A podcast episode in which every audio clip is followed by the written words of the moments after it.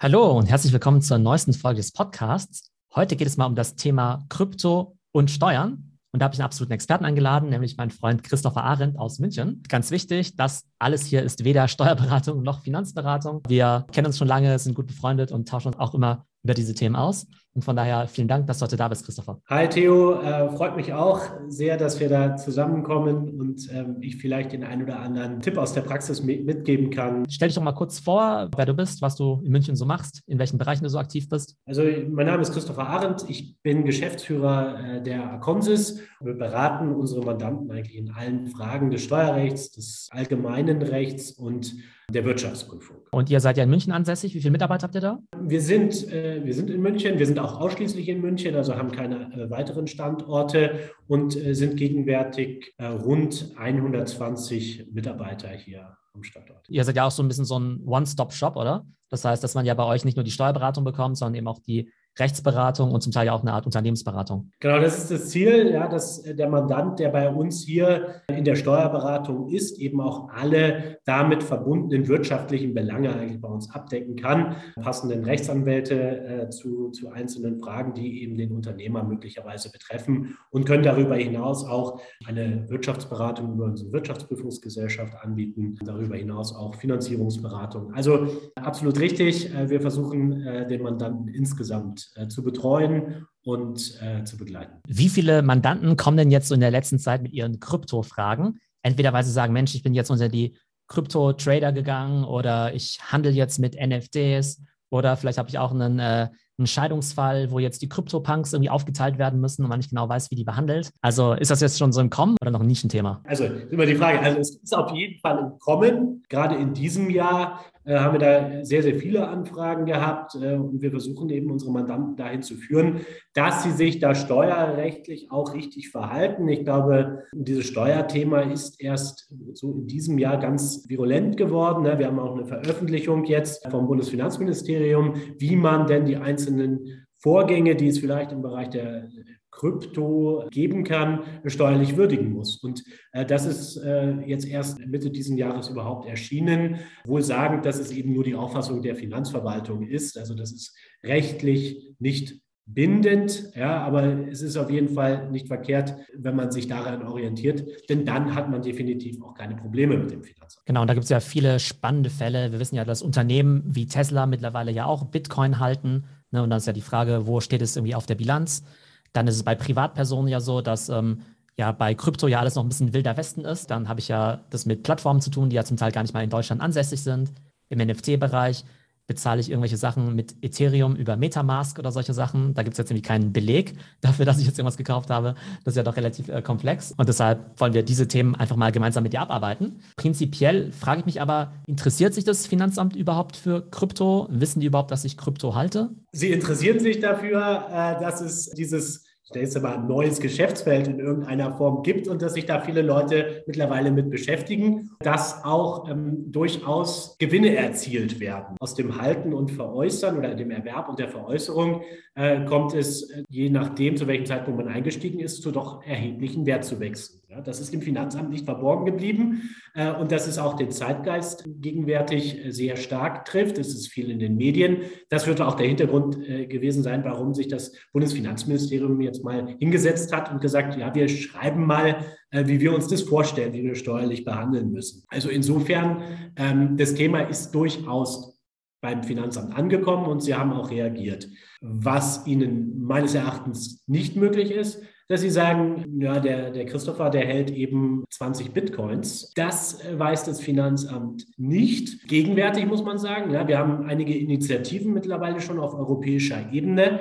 Da geht es in die Richtung Vermögensregister. Da ist die Europäische Kommission jetzt vorgeprescht und hat gesagt, na, wir könnten uns schon vorstellen, dass eigentlich jeder Bürger eigentlich ein Vermögensregister führen muss. Und darin wären eben auch Bitcoins oder Kunstgegenstände, ob jetzt virtuell oder tatsächlich ähm, haptische Kunstgegenstände aufzunehmen. Also es gibt da durchaus Bestrebungen, dass das transparent wird. Weil du jetzt gerade Vermögensgegenstände sagst, wenn wir jetzt mal von Krypto kurz weggehen. Es gibt ja, was nicht, Luxusuhren, es gibt ja Schmuck, es gibt Sammelkarten, Fußballsammelkarten, Basketballsammelkarten, die ja zum Teil auch extrem viel Geld wert sind. Muss ich die eigentlich irgendwie bilanzieren oder in meiner Steuererklärung angeben? Naja, gut, also ich meine, es sind jetzt zwei völlig unterschiedliche Bereiche. Ne? Im, Im, Privaten grundsätzlich erstmal nicht. Ne? Wenn du es erstmal nur besitzt, passiert nichts. Das ist das Gleiche auch, äh, wenn ich jetzt beispielsweise äh, Bitcoins habe. Ja? Ich erwerbe sie privat und veräußere sie nicht. Da muss ich erstmal gar nichts angeben. Ne? Und so verhält sich das da auch. Diese Idee des Vermögensregisters geht eher dahin, dass man sagt, man möchte ein bisschen mehr Transparenz schaffen. Äh, was, was hat denn derjenige überhaupt? Aber nehmen wir mal an, ich bin ein 16-jähriger Gamer, habe jetzt in der Vergangenheit irgendwelche Bitcoins gemeint mit meinem Gaming-PC, ja. sitze jetzt irgendwie erstmal auf 10 Millionen Euro Bitcoin wert dann sagst du, das muss ich erstmal ja nicht versteuern, da ich es ja nicht realisiert habe, richtig? Machen wir es vielleicht erstmal einfacher. Ja, er hat die, die Bitcoins. 10 Euro gekauft und die sind genau. jetzt 10 Millionen wert. Da muss er erstmal nichts machen. Und das ist aber auch unabhängig vom Alter. Ne? Also Einnahmen sind, äh, auch wenn du ein Jahr alt bist, immer zu versteuern. Ja, also das ist jetzt nicht mehr erst mit 18 oder sonst irgendwas. Aber der Erwerb ist erstmal äh, steuerneutral, würde ich sagen. Ja, also er löst äh, jedenfalls keine Handlungspflicht äh, desjenigen aus, äh, der erworben hat.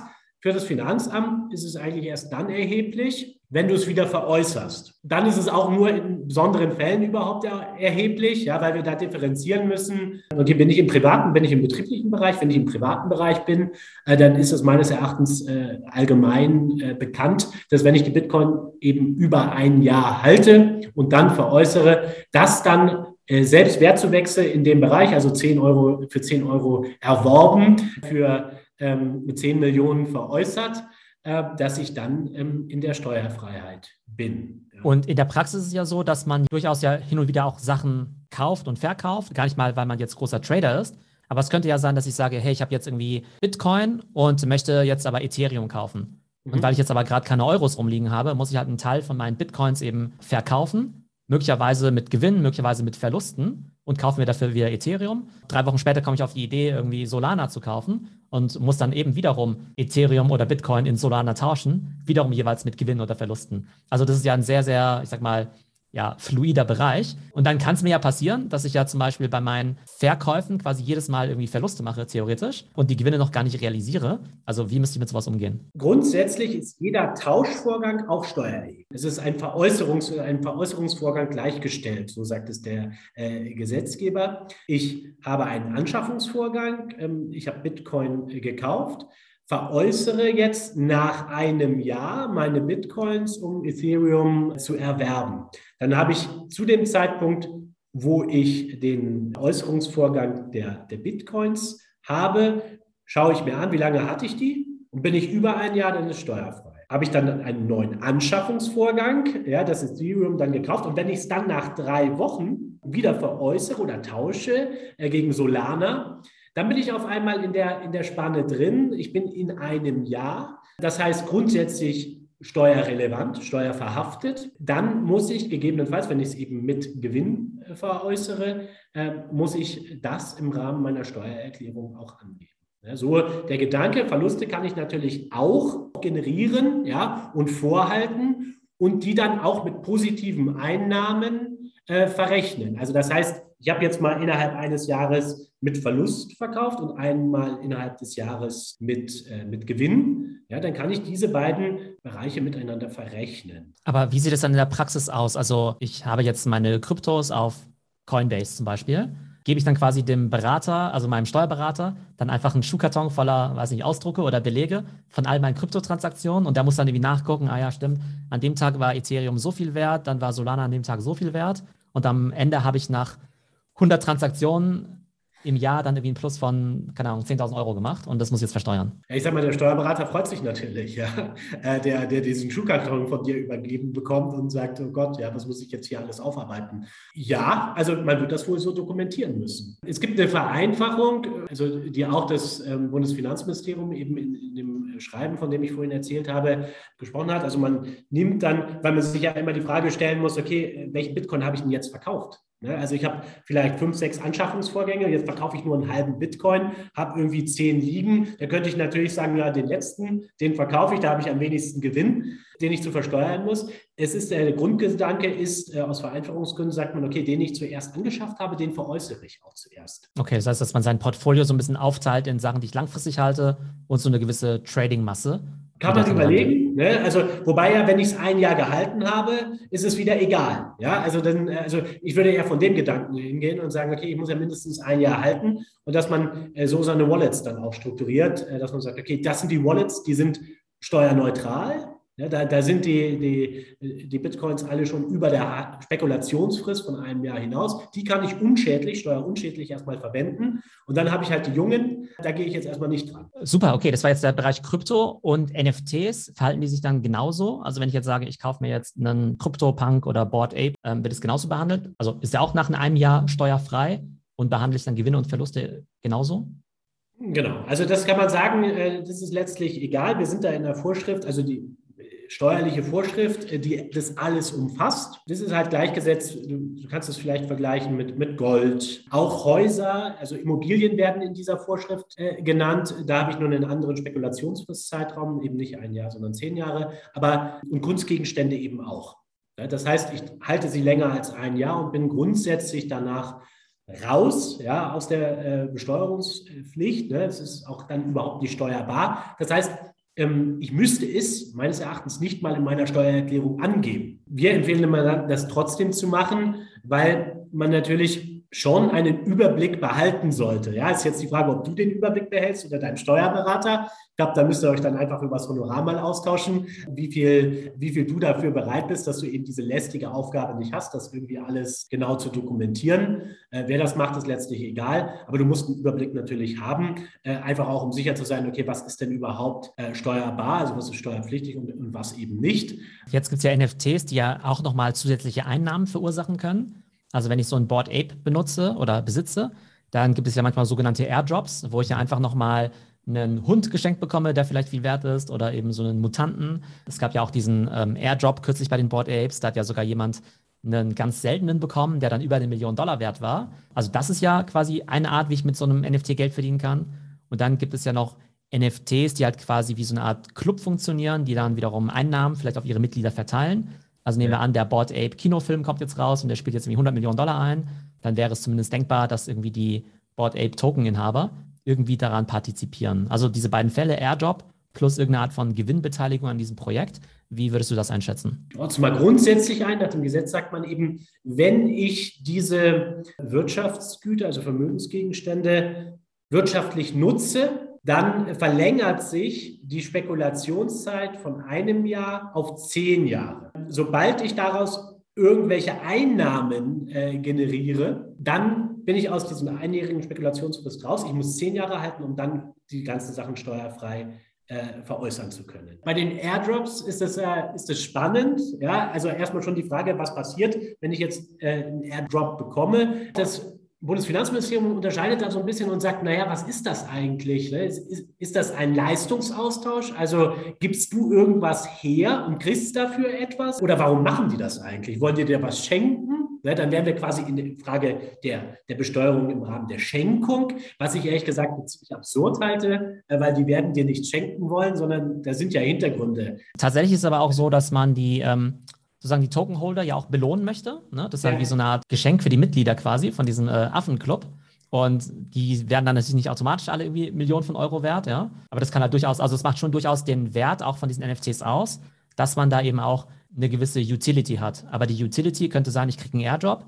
Könnte mhm. aber theoretisch auch sein, ich darf umsonst an dem Konzert von den Musikern teilnehmen. Da wäre ja auch die Frage, muss ich jetzt quasi diesen Konzertbesuch jetzt irgendwie versteuern? Ja, also äh, da sieht man mal, äh, wie komplex das werden kann. Ja, man, man kann, also man unterscheidet steuerlich, sind es sonstige Einkünfte aus diesen Airdrops? Dann würde quasi der Zeitwert bemessen werden und das sind dann laufende Einnahmen und damit hätte es letztlich auch einen Anschaffungsvorgang. Um es zusammenzufassen, entweder sind es eben sonstige Einkünfte oder aber, und damit der, Besteuer der laufenden Besteuerung zu unterwerfen, oder aber es ist eine Schenkung des Herausgebers quasi dieser, dieser, dieser Huskies äh, an dich. Auch dann könnte sich eben die Frage der Schenkungssteuer stellen, wobei du da einen Freibetrag äh, unter fremden Dritten von 20.000 Euro hast. Ähm, und äh, damit wohl im Freibetragsbereich liegen würde, selbst bei so positiv sich entwickelnden Dingen wie Huskies ja, bei den Board. Wobei da ja spannend ist, also wenn ich jetzt zum Beispiel ein Haus geschenkt bekomme, dann muss ich darauf, also auch wenn ich es nicht veräußere, muss ich ja für diesen Schenkungsvorgang ja auch eine Steuer bezahlen. Also nehmen wir mal an, ich bekomme jetzt so einen ganz seltenen Affen geschenkt, ja, für, der ist jetzt eine Million Dollar wert mhm. ähm, also kann für eine Million Dollar verkauft werden. Ich realisiere diesen Gewinn jetzt aber erstmal nicht. Habe ich aber dann nicht im Prinzip eine Art Haus geschenkt bekommen, wo ich das erstmal die Steuer dafür zahlen muss. Und irgendwie ein Jahr später ist der Affe aber nicht mehr eine Million wert, sondern noch 10.000 wert.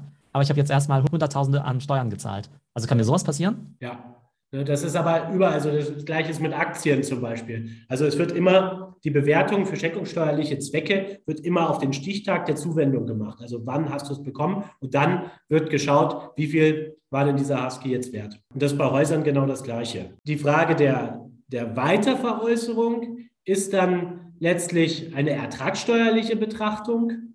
Äh, und, und da muss ich dann wirklich die, die Besteuerung so ausführen, dass man sagt, okay, ist das noch innerhalb der Spekulationsfrist? Also wenn du es jetzt von deiner Mutter, den Husky, bekommst und die hat den schon über ein Jahr selbst gehalten, dann schenkt sie ihn dir, dann würden quasi die Vorbehaltenszeiten deiner Mutter angerechnet werden und veräußerst dann den Husky nach zwei Jahren. Ähm, dann wäre das auch steuerfrei, wenn du diesen Husky eben nicht wirtschaftlich benutzt hättest oder genutzt hättest und damit sich die, äh, der Spekulationszeitraum auf zehn Jahre verlängert hätte. Aber was mir jetzt halt gerade kommt, also könnte es sein, dass quasi ein sehr wertvoller Airdrop, der dann aber im Wert eben sinkt, dann eigentlich eher ein Eigentor ist. Und ich aber auch sagen könnte, hey, ich kann ja nichts dafür, ja. Da hat mir einfach halt jemand dieses Ding geschenkt, was halt zufällig zu dem Tag eine Million Dollar wert war. Und wenn es jetzt halt zwei Wochen später halt nur noch 1000 Euro wert ist, will ich doch jetzt nicht für dieses Millionen Euro Ding da jetzt meine Steuern zahlen. Ja, das, äh, das kann ich gut verstehen. Die Frage, und deswegen sehe ich das auch sehr skeptisch, ja, in dem Verhältnis zu deiner Mutter da würde ich sagen, klar, in der Familie schenkt man sich etwas. Bei der äh, Frage, ob dir jetzt ein fremder Dritter einfach ohne irgendwelche Hintergedanken ähm, einen Vermögensgegenstand oder eben einen Husky für eine Million Euro schenkt, ähm, das ist eher unüblich. Ja, also für mich nicht Oder vorstellbar, weil die damit ja immer eine, einen, einen Leistungsaustausch letztlich verbinden. Ja? Entweder du gibst deine Daten her, du machst Werbung für die. Also die erhoffen sich ja einen Nutzen davon. Ähm, also jein, jein. Also gehen wir mal kurz zum Krypto weg. Nehmen wir mal an, ich bin jetzt äh, Mitglied beim FC Bayern Fanclub und als treues Mitglied kriege ich jetzt irgendwie äh, zum Ende des Jahres ein unterschriebenes Trikot von allen Spielern. Und aus irgendeinem Grund wird es mal wahnsinnig viel wert, ja? Muss ich dann irgendwie Steuern zahlen für dieses Trikot, was ich jetzt vom FC Bayern geschenkt bekommen habe? Wohl nicht, ne? Also die Zuwendung zum Zeitpunkt der Zuwendung ist das Ding, was hat das für einen Wert? Ja, also jedenfalls bist du unter den 20.000, weil es von einem fremden Dritten kommt. Deswegen stellt sich die Frage nicht, ja? Wenn man sie theoretisch spielt, äh, wäre das natürlich denkbar. Ne? Wenn man wirklich sagt, das ist eine Schenkung, ja, also eine freigebige Zuwendung, wo ich in keiner Pflicht bin, irgendwas zu machen. Ich habe auch keinen Leistungsaustausch, das heißt, du gibst deine Daten nicht her oder sonst was, sodass ich dich belohnen will äh, für etwas. Äh, dann sehe ich das, ähm, dann, dann wäre es abstrakt so. Ja, also wenn ich dann einen Husky geschenkt bekäme, äh, der eine Million zu diesem Zeitpunkt der Schenkung wert wäre, dann wäre auch die, die Bewertung zum Zeitpunkt des Schenkungszeitpunkts vorzunehmen. Und dann wäre es eben wirklich eine Million. Du hast einen Freibetrag von fremden Dritten über 20.000 Euro. Die Steuer würde sich dann auf eine Zuwendung dann von äh, 980.000 Euro belaufen und dann mit dem jeweiligen Steuersatz. Das ist natürlich auch interessant aus, wir mal, so steuerlicher Sicht. Also jetzt für traditionelle Wirtschaftsgüter wie Häuser ist ja auch jeder erdenkliche Fall ja auch ne, schon geregelt. Ja. Ob ich jetzt ein Haus verschenke mit Niesbrauch und so weiter und so fort. Ne? Und genauso wird es vielleicht alltägliche Diskussion sein, ja, die du vielleicht in zwei Jahren mit deinen Mandanten führen wirst. Ja, wissen ist es eigentlich. Also wir haben jetzt hier diesen Airdrop und noch diese Tantiemen, die irgendwie daraus äh, resultieren. Und ich habe zum Vorzugspreis jetzt irgendwie noch äh, NFTs günstig gemintet. Und was passiert dann eigentlich noch, äh, wenn ich äh, zusätzlich noch drei Affen und fünf Hunde habe oder sowas? Das ist natürlich eine spannende Diskussion, die man dann hat. Ja, auf jeden Fall. Aber das ist natürlich immer, das äh, finde ich auch das Schöne am Steuerrecht. Du bist natürlich ähm, mit etwas konfrontiert, wo es eigentlich noch gar keine Regelungen gibt. Ne? Wir, wir, freuen uns ja, wenn wir erstmal das Gesetz natürlich haben, aber dann gibt es ja ähm, gerichtliche Entscheidungen, dann gibt es eben diese Veröffentlichung, wie sieht das Finanzamt das, dann gibt es in der Literatur immer noch Leute, die sagen, so und so ordne ich das ein. Und äh, im Bereich Krypto äh, sind wir eben da noch in den Kinderschuhen. Das heißt, äh, wann kommen denn diese Fälle überhaupt dann zum Finanzgericht? Ne, wenn wir das jetzt, jetzt in diesem Jahr, jetzt beispielsweise 21, erklärst du das das erste Mal, sagst, gut, der Husky sind sonstige Einkünfte, das gebe ich mal sicherheitshalber an und führe das dann im Einspruchsverfahren aus. Ja, wenn das Finanzamt sagt, nee, dann besteuern wir eine Million ähm, äh, und du hast gar nichts realisiert, dann gehst du ins Einspruchsverfahren. Das heißt, du gibst deine Steuererklärung 21 sowieso frühestens 22 ab. Dann bist du im Veranlagungsverfahren, dann geht es ins, ähm, ins Rechtsbehelfsverfahren. Das dauert drei Jahre gegenwärtig so ungefähr beim Finanzamt. Dann dauert es nochmal drei Jahre, bis du beim Finanzgericht bist. Das heißt, äh, und dann vielleicht nochmal zwei Jahre, äh, bis du beim BFH bist. Das heißt, eine Rechtssicherheit ja, höchstrichterlich werden wir dann sowieso für, die, für das Veranlagungsjahr 21 möglicherweise erst zum Ende, also wenn wir, wenn wir 2030 sind, irgendwann haben. Also das heißt, da wird sicherlich noch vieles, ähm, vieles passieren. Und im Rahmen dessen wird natürlich in der Literatur und auch das äh, Finanzamt wird natürlich bestimmte Sachen noch äh, bekannt geben. Also Aber ich würde da jetzt einfach mitnehmen, dass ja es ja schon noch viele Fragezeichen gibt, oder es zumindest nicht offensichtlich ist und dass man zumindest, wenn man, äh, sag mal, in einem relevanten Bereich sich auch damit beschäftigt, vielleicht auch vom finanziellen Umfang her, sich da auf jeden Fall mit dem Steuerberater austauschen sollte.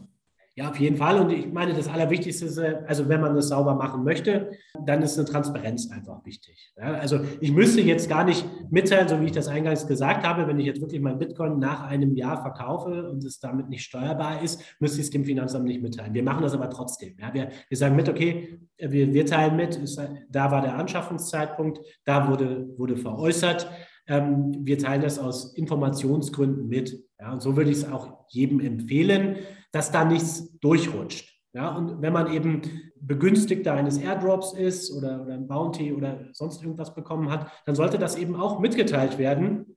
Und dann kann man immer noch in die Auseinandersetzung gehen mit dem Finanzamt und die nach seiner Auffassung, also das auch nach deiner persönlichen, nach meiner Auffassung, dann versuchen, diese Auffassung durchzusetzen. Es wäre halt äußerst unschön, wenn das im Nachhinein herauskommt, äh, dass das Finanzamt da nicht unsere Auffassung teilt, sondern eine ganz andere Auffassung hat, mhm. nämlich dass es steuerpflichtig ist und man sich dann möglicherweise, wenn sie dann von Kenntnis erlangen, mit einem Steuerstrafverfahren auseinandersetzen muss. Also das sollte auf jeden Fall verhindert werden, meines Erachtens. Lass uns vielleicht zum Abschluss noch einen Fall behandeln, der jetzt eher auf Unternehmensseite liegt. Und zwar gab es ja kürzlich äh, diese spannenden Vorgänge, dass Visa, ne, die Kreditkartenfirma, sich ja auch einen Krypto-Punk gekauft hat für 150.000 Dollar. Ich habe das mittlerweile schon locker, weiß nicht, eine halbe Million wert oder so. Und da finde ich es ja auch interessant, was ist das jetzt eigentlich, was sie da gekauft haben? Ist es jetzt irgendwie eine Marketingausgabe und wird dementsprechend als Ausgabe behandelt? Ist das jetzt genauso wie wenn Sie jetzt ein Kunstwerk jetzt irgendwie in Ihre Cafeteria hängen würden? Ist es eine Investition? Was passiert, wenn der CryptoPunk eine Million Euro wert wird, aber nächstes Jahr auch wieder stark im Wert sinkt. Wie muss man es bilanzieren und wann wird es überhaupt steuerlich relevant? Also klar kannst du das machen als äh, Unternehmen. Ja, wenn, du, wenn du jetzt bilanzierst, ähm, kaufst du einen Vermögensgegenstand, also ein NFT und wie du ein Kunstwerk kaufen würdest oder eben auch Bitcoins. Das wird dann auch ausgewiesen in der Bilanz. Ja, das heißt, äh, du hast natürlich eine Betriebsausgabe, aber hast, äh, bilanzierst es in deinem Anlagevermögen beziehungsweise Umlaufvermögen, je nachdem, äh, wie du das nutzen möchtest. Äh, damit ist das erstmal ähm, neutral da drin. Ja, jetzt ist die Frage, wie, wie reagiere ich auf äh, Kursveränderungen? Und da haben wir es so, solange das nicht realisiert ist, musst du eben auch keine Steuern darauf zahlen. Das heißt, selbst wenn der Bitcoin da durch die Decke geht, darfst du das in deiner Bilanz grundsätzlich dann nicht einfach erhöhen, diesen, diesen Wert. Ähm, was du hingegen darfst, ähm, wenn du wirklich eine dauerhafte äh, Reduzierung des Bitcoin-Kurses oder auch des NFTs haben solltest, dann kannst du eine Wertberichtigung nach unten vornehmen. Ja, aber du bist jetzt nicht gezwungen, jedes Jahr wieder zu sagen, okay, was ist mein NFT jetzt wert? Ja, und wer sagt das eigentlich? Das ist ja dann die zweite spannende Frage. Äh, aber das, dieser Frage muss man sich eigentlich nicht stellen, ja, weil du hast die Anschaffungskosten und damit ist drin. Ja, kannst es aber auch nicht abschreiben. Also es ist jetzt keine, kein AFA-Potenzial da drin. Das heißt, es bleibt so, wie du es angeschafft hast, da, weil du es ja auch nicht aufzehrst. Ja. Was könnte theoretisch sein, dass jetzt ein Unternehmen jetzt in der Bilanzsumme oder sondern vom, vom bilanziellen her, keine Ahnung, wie eine Million wert ist, aber theoretisch noch irgendwie eine Milliarde Euro an Punks und Bitcoin rumliegen hat, ähm, die jetzt aber sozusagen jetzt erstmal nichts mit der Bilanzsumme zu tun haben, oder? Ja, je nachdem, zu welchem Kurs die das genau, gekauft ja. haben. Wenn es aktuell ist, aber man sieht das ja auch häufig bei der, bei der Kirche, äh, da ist die Bilanzsumme auch gar nicht so hoch, ja, weil die natürlich die ganzen Häuser damals, äh, also entweder sind sie schon abgeschrieben äh, oder, oder eben, eben nicht, aber ähm, da ist der tatsächliche Wert natürlich viel höher und insoweit spricht man dann von stillen Reserven, ähm, die ich natürlich aus der Bilanz so nicht ersehen kann. Aber sie sind eben mit den Anschaffungskosten drin und wenn ich früh dran war, äh, habe ich hohe stille Reserven. Wenn ich spät dran war, sind die stillen Reserven eben geringer. Aber ich sehe es so nicht aus der Bilanz, recht. Und vielleicht noch final noch als Tipp auch an die Zuhörer. Kann man irgendwie sagen, bis zu einem Betrag von X ist es irgendwie alles so ein bisschen so Spielerei und ist so ein bisschen egal. Und ab einem Betrag von X wird es nämlich schon steuerlich relevant und da sollte man sich entweder selbst erkundigen oder mal mit einem Steuerberater sprechen. Die Freigrenze äh, für diese privaten Veräußerungsgeschäfte liegt eben bei 600 Euro. Wenn ich 600 Euro Gewinn mache innerhalb eines Jahres durch den Handel von Bitcoins oder NFTs, äh, dann ähm, bin ich da safe. Aber da bin ich natürlich auch schnell drüber. Ja, bei, den, bei den Summen, die da im Spiel sind. Und das rate ich jedem, ähm, macht es transparent, haltet die Vorgänge fest, fest wisst, was ihr da veräußert habt und äh, vor allem, was ihr angeschafft habt und wie das stattgefunden hat. Habe hab ich was getauscht oder nicht? All diese Sachen sind steuerrelevant. Schreibt das alles auf oder lasst es von eurem Steuerberater machen. Irgendwie müsst ihr es einfach dokumentieren und da muss das vernünftig steuerlich gewürdigt werden. Genau, das heißt, wenn ihr großer NFT-Sammler seid oder eine Company mit bedeutenden Krypto- oder NFT-Vorräten und äh, da Hilfe braucht, dann wendet euch gerne an Christopher, der kann euch da weiterhelfen. Ja, ich, ich versuche euch da ein bisschen durch den Dschungel zu führen, ja, auf jeden Fall. Alles klar, Christopher. Vielen Dank. Ja, ich danke dir, Tulam. Ciao. Ciao.